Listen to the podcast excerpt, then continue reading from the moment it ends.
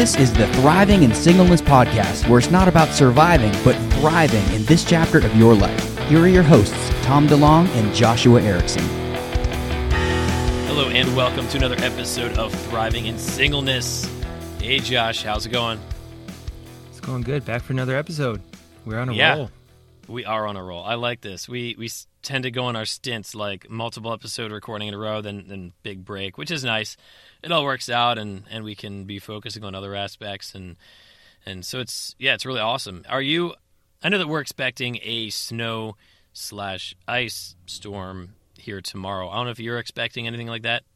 It's supposed to co- get really cold, like four degrees next week or something, and I'm not oh, excited Oh, for that. man. So That I, I don't. crazy. I'm not someone who looks at the weather very often right. until I wake up and I'm like, oh, I have to scrape my car off, and then I just Mhm. embrace it. So I'm always looking for snow. I, I like gotta snow. look ahead and hope for the snow. Yeah. I very much dislike scraping my car off in the morning. That is Yeah. probably one of the things I drives me a little bit like to the level of annoyance that I'm like, why do I live here in Michigan? So, Yeah. Yeah. but And then the, the cold weather and, and no snow is like always winter, never Christmas. Like that's Yeah. the bummer. that's no fun. That. I'll take snow. I'll Yeah. take snow if I'm going to get cold Yeah. weather. Yeah, I'm so glad that today I, I just got my voice back for the most part. Right now, it's the sweet spot where it's a little bit deeper, uh, and I think my voice sounds better than what it normally does. So I think I'm in good shape to record today. Uh, however, I mean my my wife's my wife is sick, so that sucks. Mm. Uh, My daughter is sick, so that sucks. Work has been just really busy, so that sucks. But tomorrow's Thursday, got the three day weekend ahead, and that should not suck. So And we're almost Really we're getting looking closer to to, you know, see, I, I have to remember where, the, where these episodes are dropping because the last episode was after Christmas, but technically we're still getting closer to Christmas. So, you know, hint, hint on when we're yeah, right now this, it's but we're still leading up to Christmas, but yeah, Christmas shouldn't suck. But like, you know what else should not suck? This Singleness. episode. and this episode. Yeah, this, this episode shouldn't shouldn't suck, but singleness shouldn't suck. And today, Absolutely. we actually have the author of "Single Shouldn't Suck." We've got Esther Marie joining us today. Esther, how you doing today? Yo, I love that tee up you brought in here. That was fire. you planned that? That was good. uh, a, a little bit of preparation. I did. I did a little bit of ahead of time. yeah, Yeah. yeah. No, I felt that. That was I was on a roll with you. I'm doing so good. It's such an honor to be a part of the thriving in singleness community, and Yeah. thank you for having me.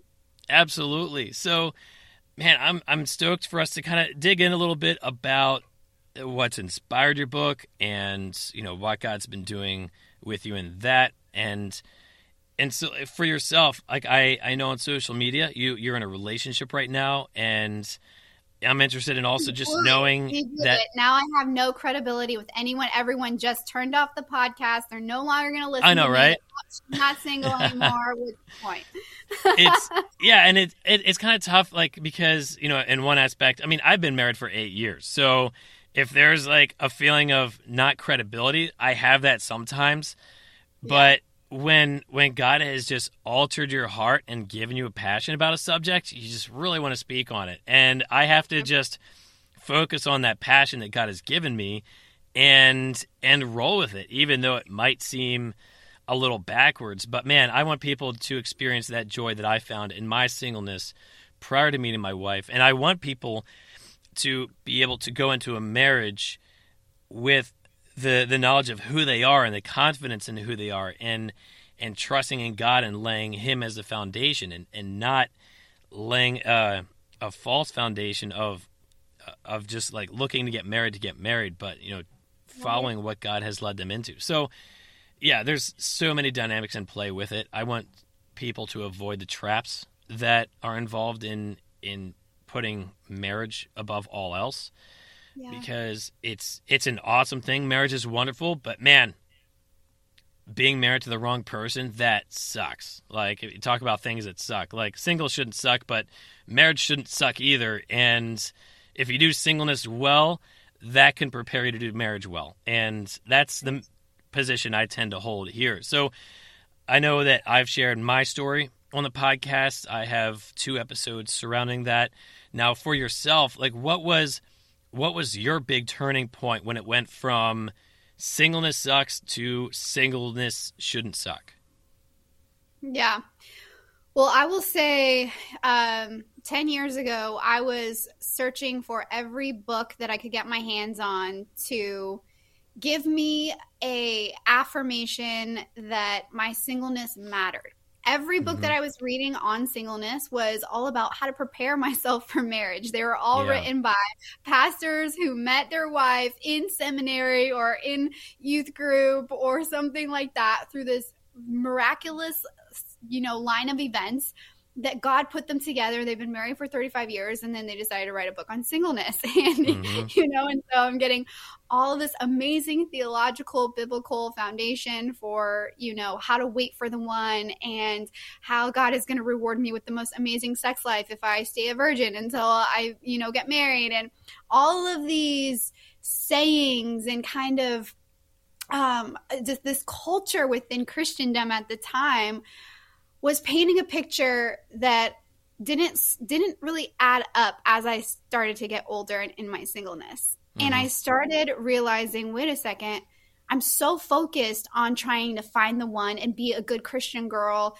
do all the right things to please God in order for Him to bless me when the time is right in His perfect, mysterious yeah. timing as He's holding my sp- my future spouse behind His back, and I'm a yeah. good girl. Then He'll bless me with like the world's greatest marriage ever and it will just mm-hmm. be the ultimate level of fulfillment i'll reach the finish line and sail off into the sunset and i started realizing wait a second i am not living my life i am i am yeah. missing out on the moment i'm missing out on the season and everyone is telling me to focus on this imaginary finish line mm-hmm. but god is telling me hey how about you say yes to that date how about you get to know yourself? How about you go on an adventure to Yosemite?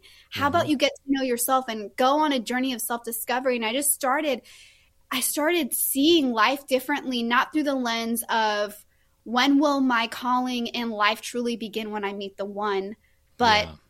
but where is God leading me in the bigger picture of my life? And what if this singleness thing is the way it's supposed to be? Yeah.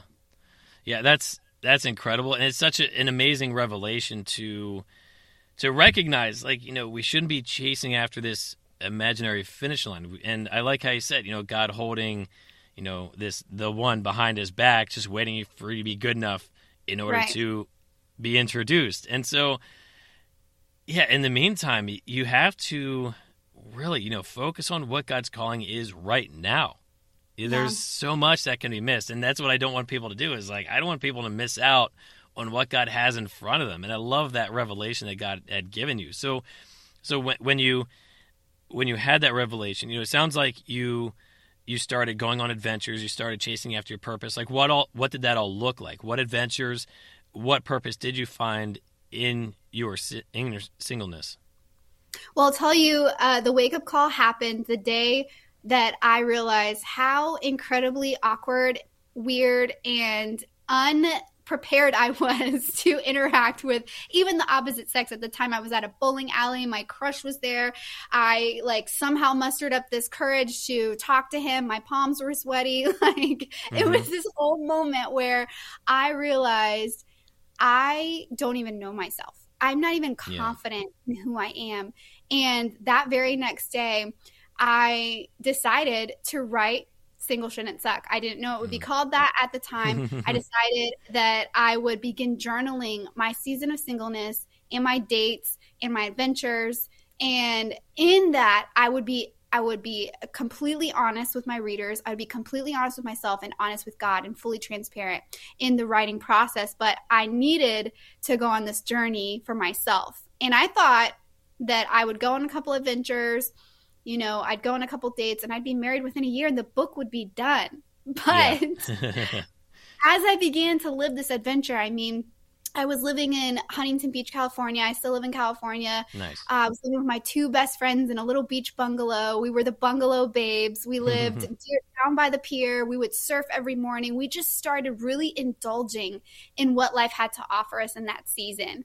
And I mean, we would go on trips to Yosemite, uh, hike Half Dome. We would had encounters with bears. I mean, the, the stories that began to transpire because of my surrender to the season was absolutely mind blowing. I never knew I could want singleness more than I wanted marriage. I never knew I could want the adventure God was opening up in my life more than I could want a relationship. And not that those things are bad or not that it's wrong to want those things. It's okay to mm-hmm. hold both the longing and the satisfaction of what you already have. And so as I began to live this and experience it and go through heartbreak and go through all the kind of the the things that season you through your singleness, I began to journal about it and God began to give me revelation of what it means to to walk with him and to live in in full surrender to his presence and his and in obedience to him but not miss out on my calling and not miss out on on anything that he's he's purposed within me. Wow. Yeah, that's that's really beautiful because you can you can still desire marriage yeah. and you can also enjoy where God has you. You know that it's not just it's not a pick one kind of situation. I love that. Yeah. Yeah, absolutely. It's been I mean I I started um I actually made a pact with myself.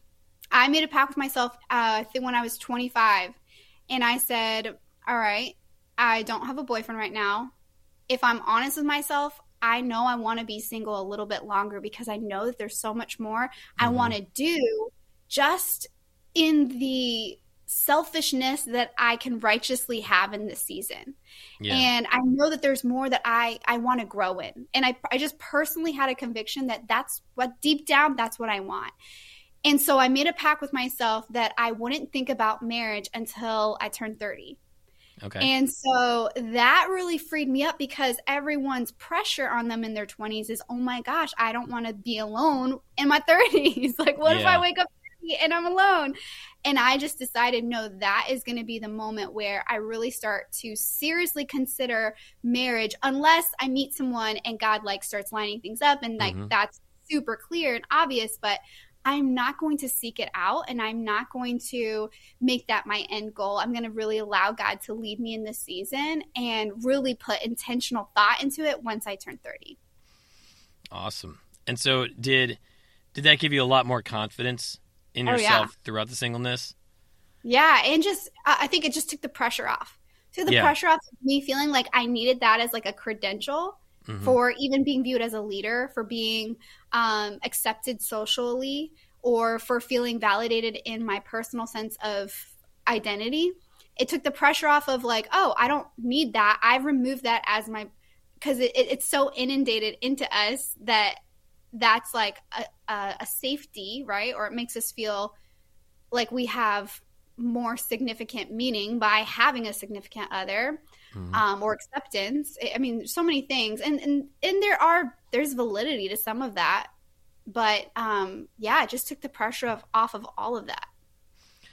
Now, in your relationship that you're in right now, how do you think the perspective that you were able to gain in your singleness has helped you in your relationship?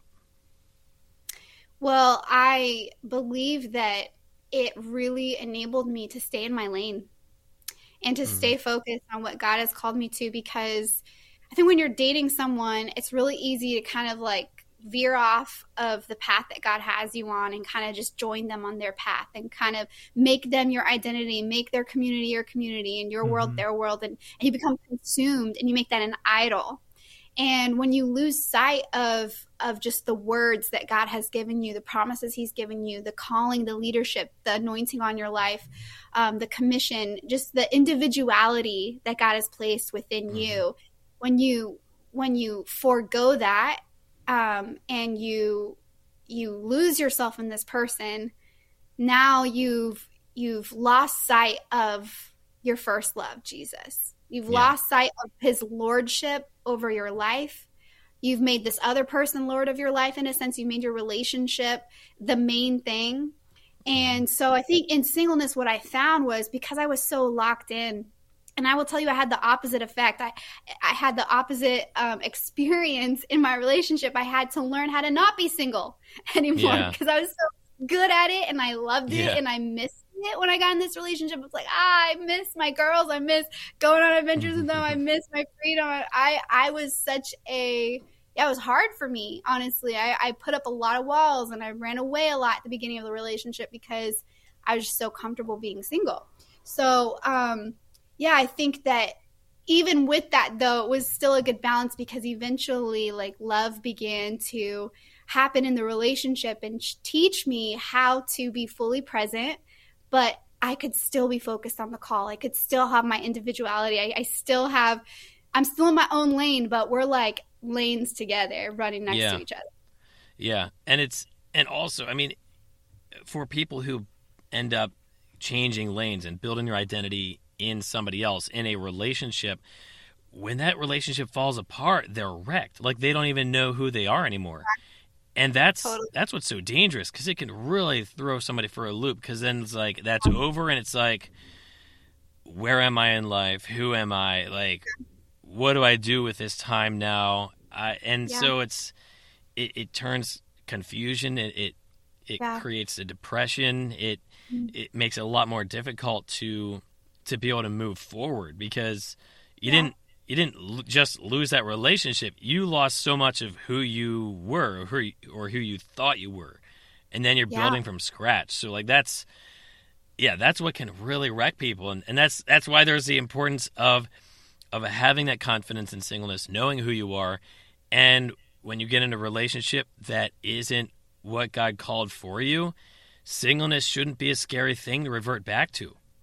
You know, Right. if if you were in your relationship and you were finding things that just weren't lining up, like this isn't making sense, uh, this guy's heart isn't where it should be for the Lord. It, I I know your attitude. Like I can tell, you'd just be like, "Peace, see ya." Like this is not right. This is not where God wants me. And Yeah.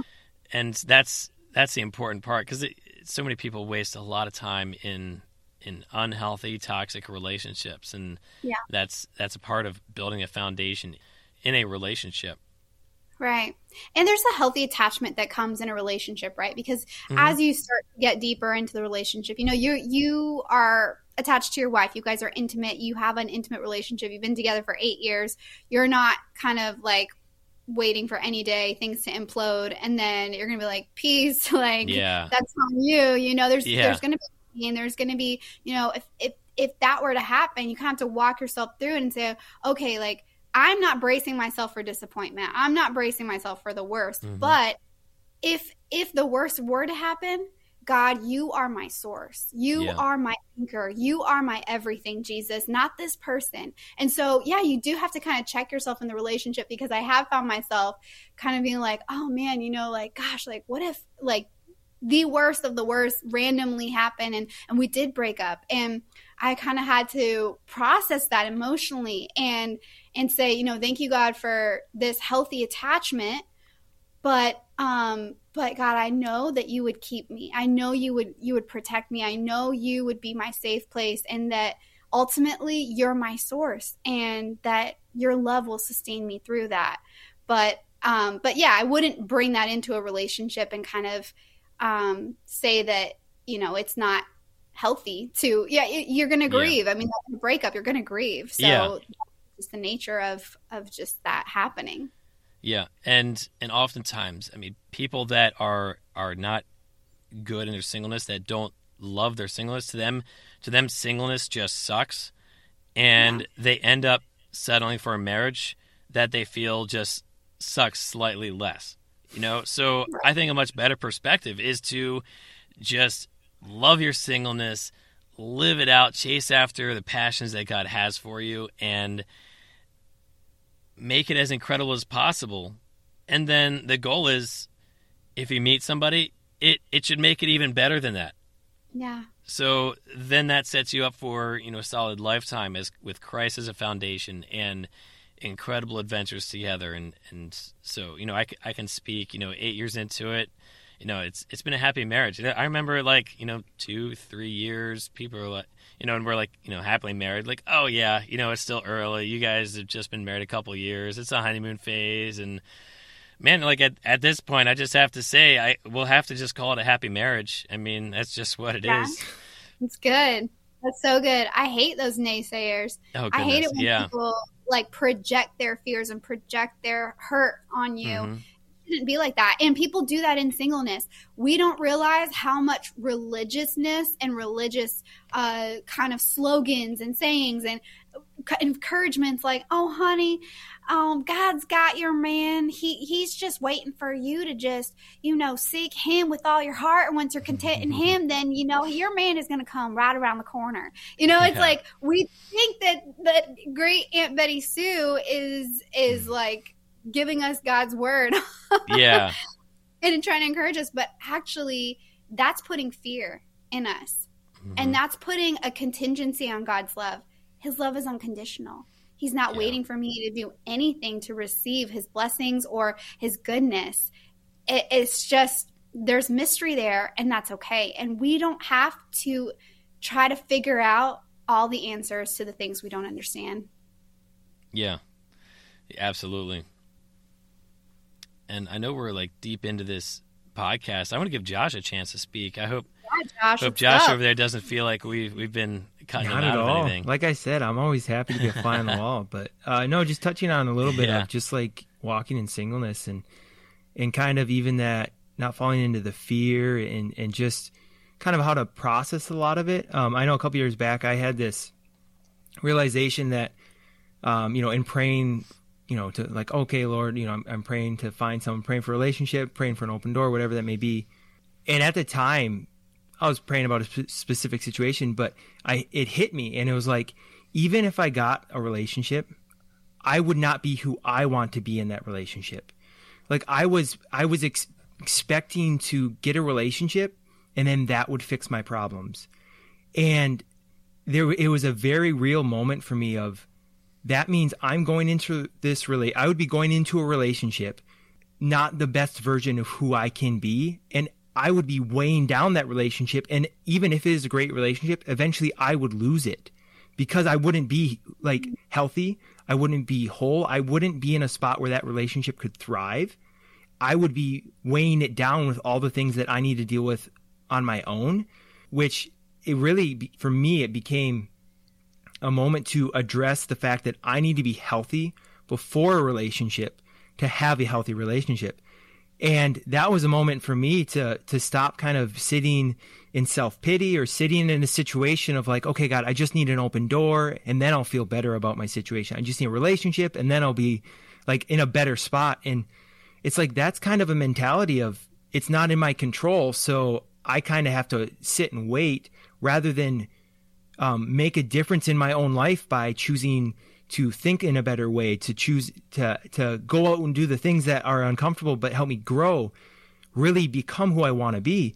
And that was a moment of realization of okay, I can't just sit back and, and be like, okay, Lord, I want a relationship and and not expect to to grow myself and make sure I'm in a healthy place for a relationship because I had the expectation that okay, I just need a relationship and that will help me. When it's like the real the realistic nature of it is if you're unhealthy, your healthy relationships will follow the trend of your own health, not like kind of fix your your unhealthiness. So it was a moment of you know, you you got to take ownership of your own personal health and you can't mm-hmm. put that on a relationship because I think a lot of people say oh i'll fix that when i'm in a relationship. Oh i won't do that when i'm in a relationship. I'll be you know i'll be i won't be as lonely in a relationship. So this these parts of my life will be easier because i have someone next to me and it's like that's just not reality. Like your personal health is your personal health. Like there's a relationship health but your personal health you can't get rid of. Like you have to face that 100% and you know you, you can't run away from that. Um, i know another thing is I think also, you know, something that you have to be aware of when you're you're single is kind of as as you're saying, like this there's this tension when you get in a relationship of like, oh, I like what do I do now? Like I'm so used to being single. There's certain parts where it's like I've always like referred it referred to it in my life like relationship Josh. He's got a lot of work to do. Like single Josh or just Josh, you know, who who's kind of been doing it for so long and you kind of get in a groove well, what happens when you get in a relationship? You're going to be tested. There's going to be a lot of room for growth. and being aware that in your singleness you you can grow and you need personal health but when you do get in a relationship it's going to be an adjustment it's going to be growth it's going to challenge you it's going to you have to be open to that um, level of discomfort because there's going to be that growth and change there so kind of like you were saying esther like that i think a lot of people might as you maybe have you know those longer periods of singleness you can get into a relationship and be like oh this isn't good. This isn't good. Like this does not feel right. And it's like that's another thing is being aware of kind of your own um, levels of personal health personal growth and just how that really affects your walk in singleness your walk in relationships whatever that may be. But it's so easy to just kind of put that all to the wayside and say okay i'm just going to wait for a relationship and that's gonna then I'll start growing, then I'll be okay, then some of these problems will go away. And God was saying like to me, he was speaking like, man, if I give you this relationship, you're not ready for it. Like like you're in a spot where you need to like for me at the time it was I hated my job. Um there was some things that like I just needed to pray about like kind of like the things that God put on my heart for like my future, um dreams, stuff that was like, "Oh, I'll do this one day." and it was this period of my life where I just like said, why not now? Like I'm just going to do it now. I'm going to I'm going to kind of, you know, start those that you know, start working towards those business ideas or, or start, you know, um, that's when I started writing my book. It was like this moment of like, okay, just do it now. Like and that was a moment where things started clicking me clicking for me of the future is not something I need to wait for. Like if, like why? Like there are things we need to be patient for, but like God's calling us to live in today, and what is He calling you to do today? That was the thing I started really focusing on. Is unless there's a relationship for me or a step I can take towards a relationship, unless there's something I can do today, I'm not going to worry about it because that's all I can really do is what is in front of me today, and that really helped kind of lift the weight off my shoulders of worrying about the stress about relationships. Is unless there's something that God is stirring my heart to do today, what else can I really do? It, you know, you can't make relationships appear out of, you know, nothing. Uh, you have to trust God and put it in his hands. So, yeah, that's kind of what God showed me about like really some important personal health issues is like don't expect a relationship to kind of fill in all the gaps um, that you need to address. But yeah, it's an adventure. It's good. Yeah. And like and Esther, like what is your recommendation to to people who are, are single and they want to go from singleness sucks to singleness shouldn't suck. Like, yeah. How do you, how do you how do you convince them? Because I mean, for me, it was like God just had to shake me up and just give me a, a realization that that I was idolizing marriage and and I, I shouldn't be allowing that to be an idol in my life. And uh, for for other people, you know how how do you try to explain it to them for for that transition in life? Yeah, well, I think that um, assuming that the the people listening are are believers are avidly mm-hmm. seeking Jesus and um, going after Him because that really changes the game in singleness. Yeah. It really, it's like a whole 180. Yeah. Um, I I believe that we are the common few that we are called to live not average lives and that we're called to live unconventional. The Bible says many are called, few are chosen. And what does it mean to be the chosen one? Because sure, yeah, we can all raise our hand, but how many of us are going to get out of our seats? What does it mm-hmm. require for us to be chosen? So obviously there's more than the there's more than just the um just being willing you have to be activated. You have to be fully engaged. You have to be available for God. And I think what even Josh was saying was that he realized I got to shake off this average mindset, this passivity, this kind of looking at my life through this lens of just i am a bystander waiting on the sidelines. Like, tap me in, coach, whenever you're ready. Yeah. No, you are the main character of your story. You are mm-hmm. the the you know head player. You're in the front lines of what God has called you to quit waiting for some like magical thing to happen in your life or for an audible voice of God or for your Hallmark story to just, you know, spark out of thin air. Man, like seek God, go after those dreams. Like Josh said, hey, I'm not satisfied with my job. Great. Having that revelation means now something is required of you. There's a responsibility now to take mm-hmm. action.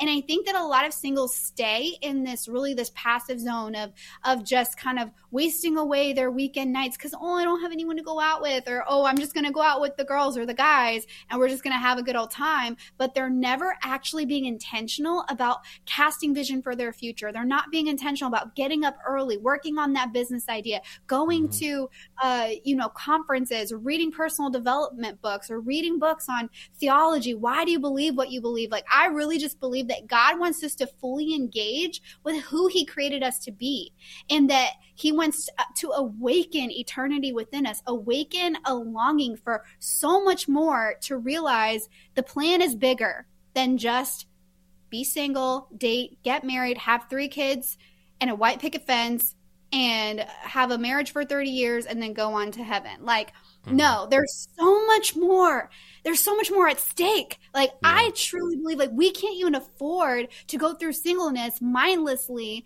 and just through a spirit of confusion and delusionment no, we need to live with intention. We need to live with passion and be fully engaged with who God has called us to be. Absolutely. Got to wake up to life, man. I mean, like, I yeah. mean, even like, I, I think, I think about the radical things that I did in singleness, and I'm still doing it today. I'm yeah. still living radically. I'm still wanting and desperately trying to share the love of God with people. Just today, I was out getting my nails done. This woman sits down next to me. I feel God's love for her. And I'm just like, okay, God, what do I say? And he's like telling me some things to say. I'm like, that's super awkward. How do I say that? and so mm-hmm. he's walking me through this moment of just being fully present. I'm not thinking about my boyfriend. I'm not thinking about, you know, what else is required of me. I'm not thinking about fantasizing on my future wedding. I'm just in the moment and and mm-hmm. trying to hear from God on this person and, and trying to live outside of what are my needs? What do i want? What what is like my desire? No god what is your desire? What's your heart? And then being bold and acting in those moments. And i'll tell you in singleness i had some of the most radical crazy experiences like that that i got to be a part of changing people's lives and being just fully engaged with just living uncommon. And yeah. i think we need to see more of that yeah. And like what do you think have been some of the biggest revelations that that you've found going from from your singleness into your relationship? That truly there is no satisfaction and no happiness like the the tangible love of Jesus. Yeah. Like I mean when people would tell me, "Oh, your your spouse can't make you happy," your relationship can't make you happy. I'm like, okay, yeah, I get it, I get it, I get it. You know, we mm-hmm. just hear that a lot. But truly being in it, this is like the longest, greatest relationship I've ever had. And, you mm-hmm. know, definitely solid, headed in the right direction, headed towards marriage. Um, and healthy and all of that. But I will tell you that it's not as fulfilling as I thought it would have been. Hmm it's not fulfilling in the ways in which I had intimacy with Jesus in singleness. And still now I still have that great relationship with the Lord, but mm-hmm. it's so different because man, when when I would be my heart would be hurting or I, I would be grieving or I'd be in pain or I'd be sad or disappointed or whatever, God would meet me in that moment and fill me with such joy, satisfaction, peace, and love. Yeah. Right. And I almost expected Cody to do the same for me in this relationship. I'm like, hello, I'm waiting for you to like fill me with like your your love and just bless me with your presence and be perfect. No, only God is perfect. Mm-hmm. And so I had this like holy expectation in my relationship to be fulfilled in that same way and almost wrestled with it i was like oh maybe this isn't right because like i'm not like encountering god the same and i'm like mm-hmm. like cody's just not doing it for me like Jesus used to. and, yeah. and I realized, oh, so this is it. This is, I mean, it's amazing. yeah. And love and falling in love and all that is amazing, but it's not like ultimate fulfillment. Mm-hmm. And that's the greatest revelation because I really realized, wow, Jesus, you literally are the greatest love that we'll ever know. And as yeah. cheesy as that sounds to say to singles. I mean, I think there's a better way we can say it and a better conversation we can have because there's still that longing. When you're singleness, you still have that longing. But in a relationship, it's like, wow, I, I have everything I need outside of this person. And it's cool that that we can explore life together. Yeah. What do you think are the things that hold single people back from great healthy relationships mostly? That is a beefy question. Yeah. I would love to hear from Josh. Josh, do you have something to add into this? Yeah. Um always something. I don't know if it'll be completely on track with what we're talking about, but no, one thing I was um well what and it kind of ties in with Tom's question is I think we have an unhealthy re- relationship with our expectations around relationships. Yes. Yeah. How often is singleness solely focused on yourself to say, what do I want in a relationship? What do I want from someone? What do I like? It's all about me, me, me. You put that into a relationship, it's not about you, it's about the other person. So, how often are, are we, we fail to really promote this focus on are you wanting to get into a relationship for yourself and just to fulfill yourself? And is that your focus? Or are you looking to get into a relationship for the joy that you can have in really trying to love another person and be like to love them like Jesus loves them. Like to you know really like the biblical side of marriage where it's it's basically you know it says to basically do this for the other person. Don't expect like you know what I mean? Though that like that's how Jesus loved but we Yeah. create this whole narrative around relationships that says oh what are you looking for in a you know in a relationship? What do you what are your you know what is your type? What is all that. And it's like we we focus so much on self then we get into a relationship and we're still focused on self when god's like that's not how this works. That's not how any of this works. Like yeah you need to stop and say okay how do i love the other person without any expectation on return to to love? Like you know what i mean? It's this if i love the other person because that's what god's calling me to do and if i'm in a mm-hmm. healthy relationship then there will be the return of love to me, but that's not how you actually if you have that expectation to say I love to receive love back, like that's my dri- driving factor, yeah. you never you're never fully content. It's like saying I'm going to give uh Tom, I'm going to give you $10 and then this whole time I'm going to wait until you give me $10 back. And guess what? I'm Or- never or, going for me to buy you something with ten dollars you gave me, or to Yeah. get something back in inequality. So the thing is, I'm losing out on enjoying giving you that ten dollars, like the just the joy of giving, right?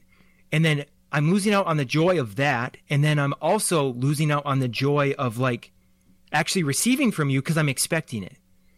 And mm-hmm. like if you look at the love that we're supposed to have for people, it's not connected to the reception of something back because we did something. And I think in relationships, our whole narrative is based on, oh, it's about you in that relationship. And that is the most like polar opposite from the biblical perspective of love for people. Yet we just promote it and we we tell single people that it's all about you in that relationship.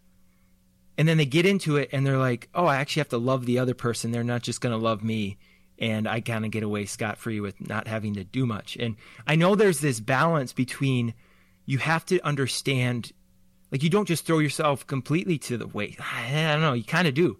Like, you have to take yourself out of the picture of of you being the focus. Like, yeah, you want to like be aware, like, don't get into any relationship that's that like, oh, I'm gonna get into a relationship. I don't really care about the other person. Like, like you should probably like want to be in a relationship with the other person. So it, there's a little bit about you that you should probably be mm-hmm. aware of. But when it comes down to it, if you're selfish going into a relationship and like focusing on your singleness in a selfish way, how can you then choose to be selfless when you get into that rela- relation- relationship when that's all you ever do is think selfishly?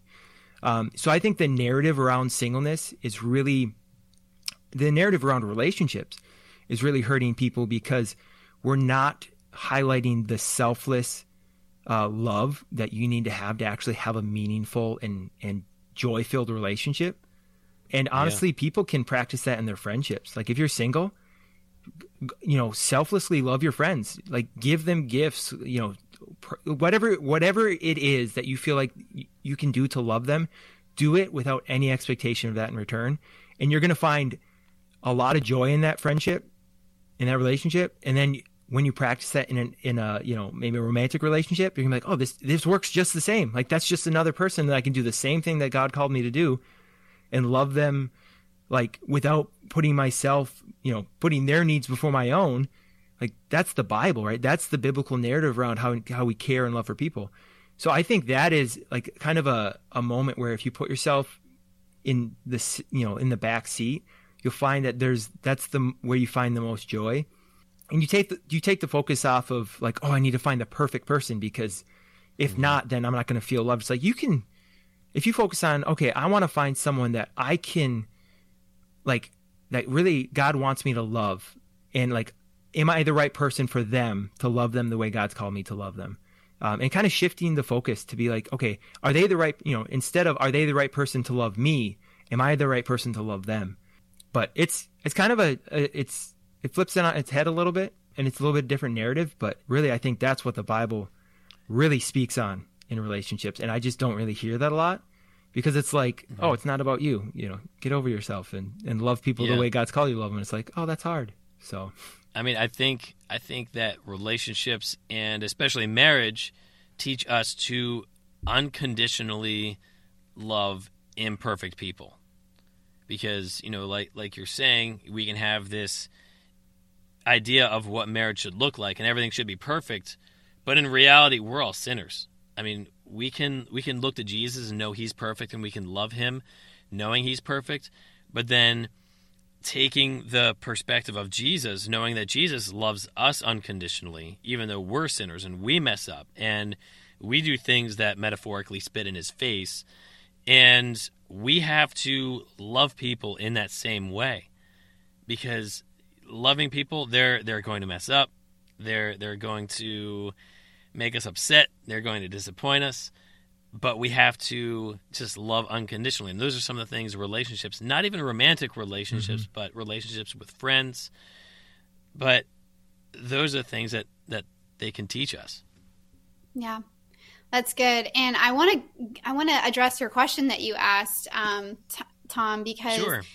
I think that I love where this is going, but I kind of want to bring a different perspective. Let's go. So Let's go. Said, you said what is hindering singles from having healthy relationships right mm-hmm. and then josh you brought the perspective of everyone being self-seeking and what do i want what do i want what do i want right mm-hmm. which i totally agree with you you brought the biblical perspective of no greater love than this than a friend who lays down his life for another friend right and so that is the reverse engineered perspective that god has built within uh, within love is that we die to self in order to somehow experience the life that true love has to give, but we have to do that dying first to experience it, which I completely agree with. And I 100% would say that that does hinder many singles because they are so self seeking and they have their laundry list of what they're looking for.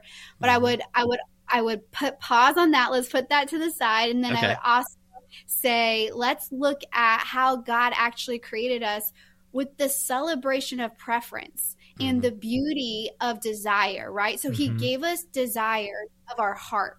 Mm-hmm. Well, desires of our heart are sometimes difficult to navigate. Why? Because we have the disillusionment of the desires of the flesh and the desires of the world. There's three types of desires the Bible talks about.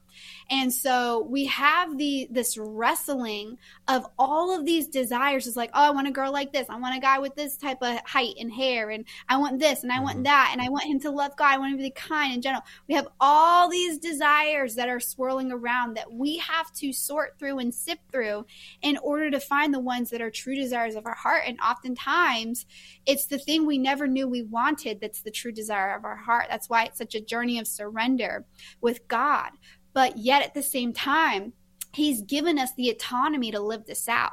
He's given us the autonomy to have a journey experience with Him. That's the key is that his presence and his his purpose and his word is what leads us and guides us. And I would say that part of the beauty of singleness is navigating desire and understanding. I mean, like, let's use the analogy of of the objective of eating, right? We all need nutrients, we all need food. The objective of eating is to fill our bodies so that we have energy, so it can sustain us. But yet, God gave us taste buds. So we all get to choose what type of food we like. We get to choose, oh, I didn't used to like that. Now I'm starting to really enjoy that. Okay, and now I'm starting to eat healthier. I'm starting to experience the byproducts and the benefits of, of eating healthy. And so we have this experience as we are fulfilling the objective of eating. Yes, like that is being fulfilled, but we also get to enjoy the experience. So I think that there's a lot of confusion that happens in the season of singleness because we have like on one hand, a lot of times the church is like, die to self. You don't deserve to have preferences. Just let Jesus mm. pick your spouse. And there's like, okay, like we all want to serve Jesus. We all want to please him. So we're like, okay, God, like send me him. I'm just praying for him. God, I'm praying for her. And we become passive, spiritually overly spiritual. It's not, I wouldn't even call that spiritual because I think it's so like misappropriated spirituality. It's okay. misappropriated spirituality to you are abdicating you're abdicating your authority and your leadership you're abdicating your just like who you are in this life and the calling on your life you're abdicating it and saying oh that's i'm not going to pick that up i'm not going to lead that jesus god you do that but he's like i'm not human I already came. I already did all the things to give you the blueprints to how to live the life. You're human. I put you in this time right now. Go live a life honoring and obedience to me, and I'm going to lead you every step of the way. And we're uncomfortable with that because we think that we just need to pray three prayers and fast and read the word in order to get the spouse and do all the things and that's how God wants to lead us when really there's a whole experience and journey he wants to take us on. Really yeah. Good. And it's a beautiful journey. That is for sure. It is. It is. And I think that back to that question that we put put aside mm-hmm. of of what hinders healthy relationships and singleness, mm-hmm. I believe that the journey of desire, there's disillusionment in attraction. There is disillusionment caused by a spirit of lust and perversion. There's mm-hmm. disillusionment of what we should want and what we should be looking for. And we have all of these contingencies. And we're saying, oh, I want, I want this, this, and this, and this, but I want her and him to love Jesus, right? But it's like, yeah, okay but where's your heart at with that and are you mm-hmm. really are you actually just falling for the seductress woman the adulterous woman talked about in proverbs 7 who yeah. you're just being lured into by her smooth legs and smooth talk and really you, and you're and you're just slapping a jesus sticker on it but that's not true love and that's not true attraction godly and holy beautiful attraction and mm-hmm. sexual desire doesn't look like that and I'm telling you, I feel like there's such a stronghold and there's mm-hmm. such misbeliefs and wrong thinking and yeah. just an inundated in culture of so many singles, Christian singles. They're they're saying no to dates, they're saying no to opportunities, they're sitting on the sidelines and they're being lured in by these traps and these temptations that are mm-hmm. it says it's a road that leads to death. Yeah. It's really good. Absolutely. Yeah, I would say um I would agree, you know, completely on that. I think the the ability to understand your desires, those desires, like the things that God has put on your heart, it is something that you have to go to God with, go to God in prayer with, and say, Lord, as I pray about relationships, as I pray about the things you've put on my heart, what is from you and what is not from you, and I, that's something I've prayed for years. Yeah. Is Lord, I don't want to have these expectations that are not from you, or the, this, this, this, these desires for a relationship that are not from you, that are from my flesh. Like, help me to weed that out and say, like, oh, that is maybe something that's just really not something that God's put on my heart, but it's maybe a, a, a thing of lust. It's a thing of my flesh. Yeah. Because the thing is, if we don't understand that, if you don't know how to categorize those things in a sense to say, like, okay, Lord, what have you put on my heart and what haven't you? Then what happens is as as single Christians get older, people just say, "Oh, you're too picky." You're, you're like, "Oh, you, your standards are too high." All this stuff. So then you start questioning your desires, like, "Oh, but God, you this is what you like. This is what I'm looking for. This is what I feel like you put on my heart." And again, that's a balance. That's a walk with God. That's a trust. A trust you have to really bring to God to say, "Lord, I don't what do I do with these these desires and how do I process them? What does this look like in me pursuing a relationship? Because we can't just throw right. our desi- our desires completely out the window and say I'll just date anyone, and then you yeah. can't just say I'm going to follow every desire I have and say this person has to meet everything otherwise I'm not dating anyone. There has to be a balance and really I think God expects us to follow him every day to understand more and more what that looks like personally to say, Lord, what do you want me to do? And this is the thing with anything in, in your in your walk with God is if you really want to have a better understanding of your walk with God, of what He has for you, what what the plans He has for you, it's daily that He shows you. It's not once. He doesn't show you this is who I have for you yeah. and we're done he says, "Follow me, and I'll show you this desire one day, maybe, and then this desire the next, like, and then I'll show you that desire, but in a greater way." So that's the biggest thing is there's no you can't just take the easy way out. We have to in those situations where we're trying to understand ourselves more.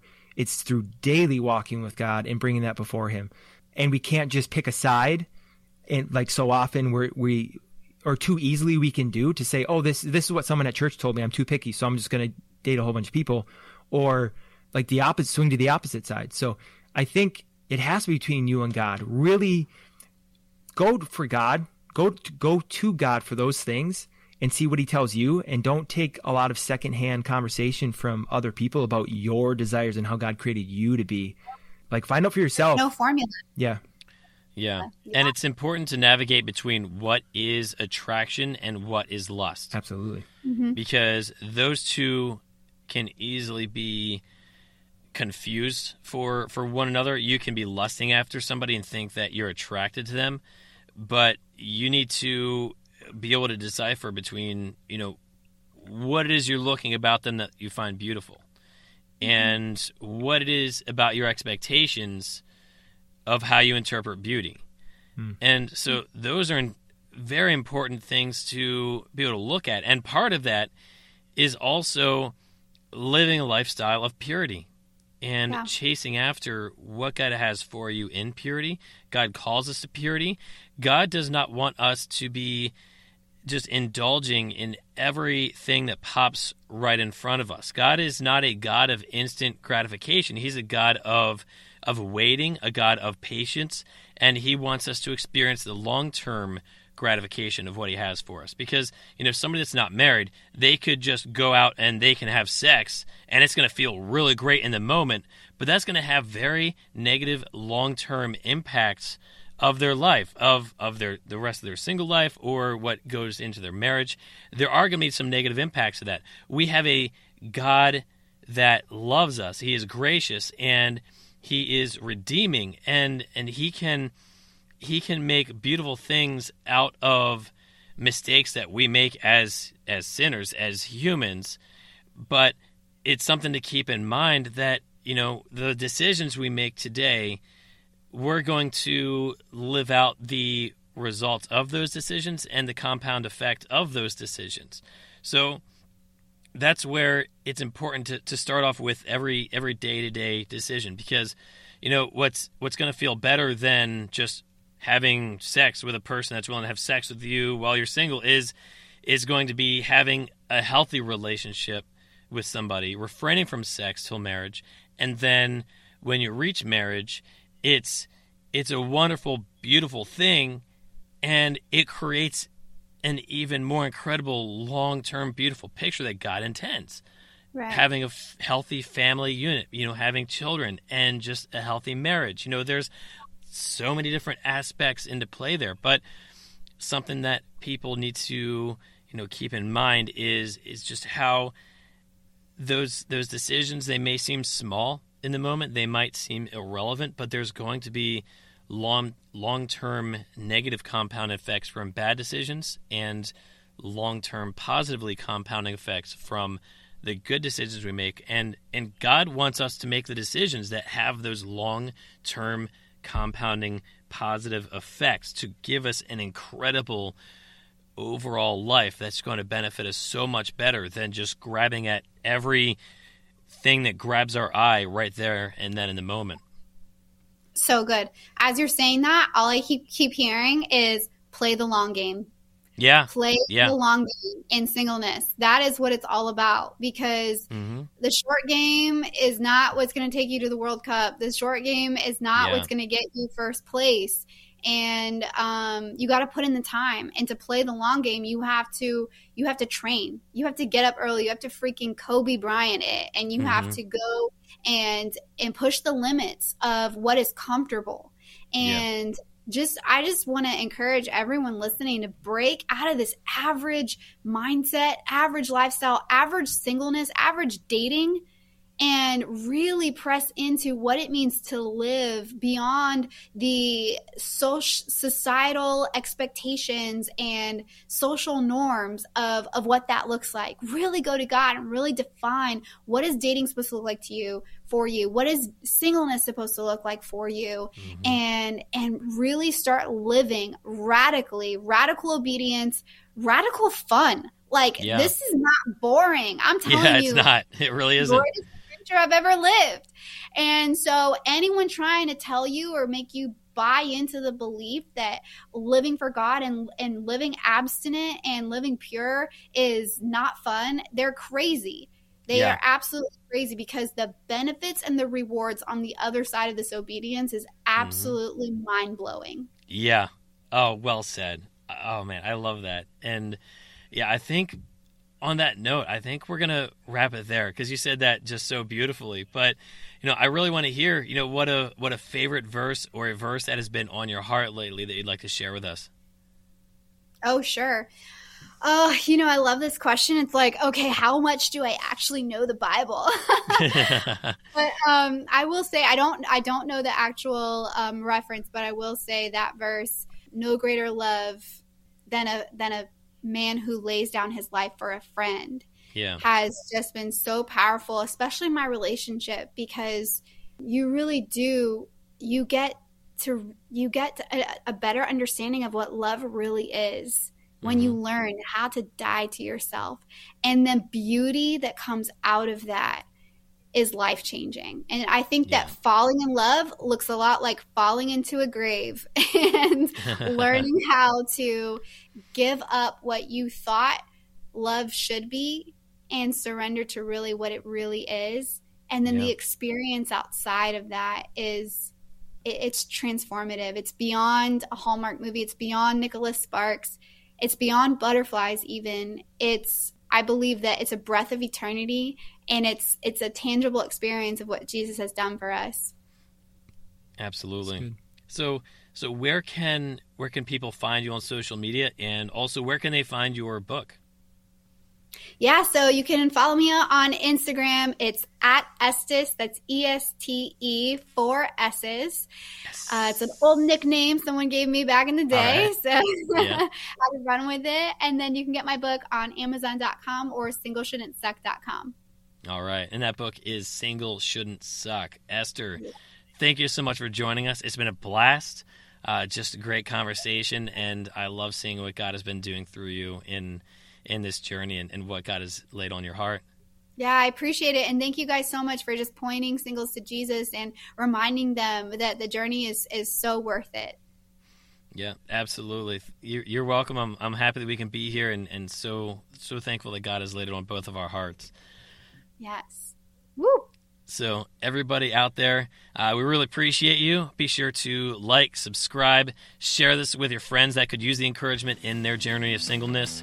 But mostly, be sure to get out there and seize the day, maximize every chapter in your life.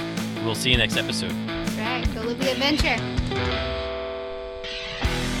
Thanks for listening to the Thriving in Singleness podcast. Look for new episodes wherever you listen to your favorite podcasts.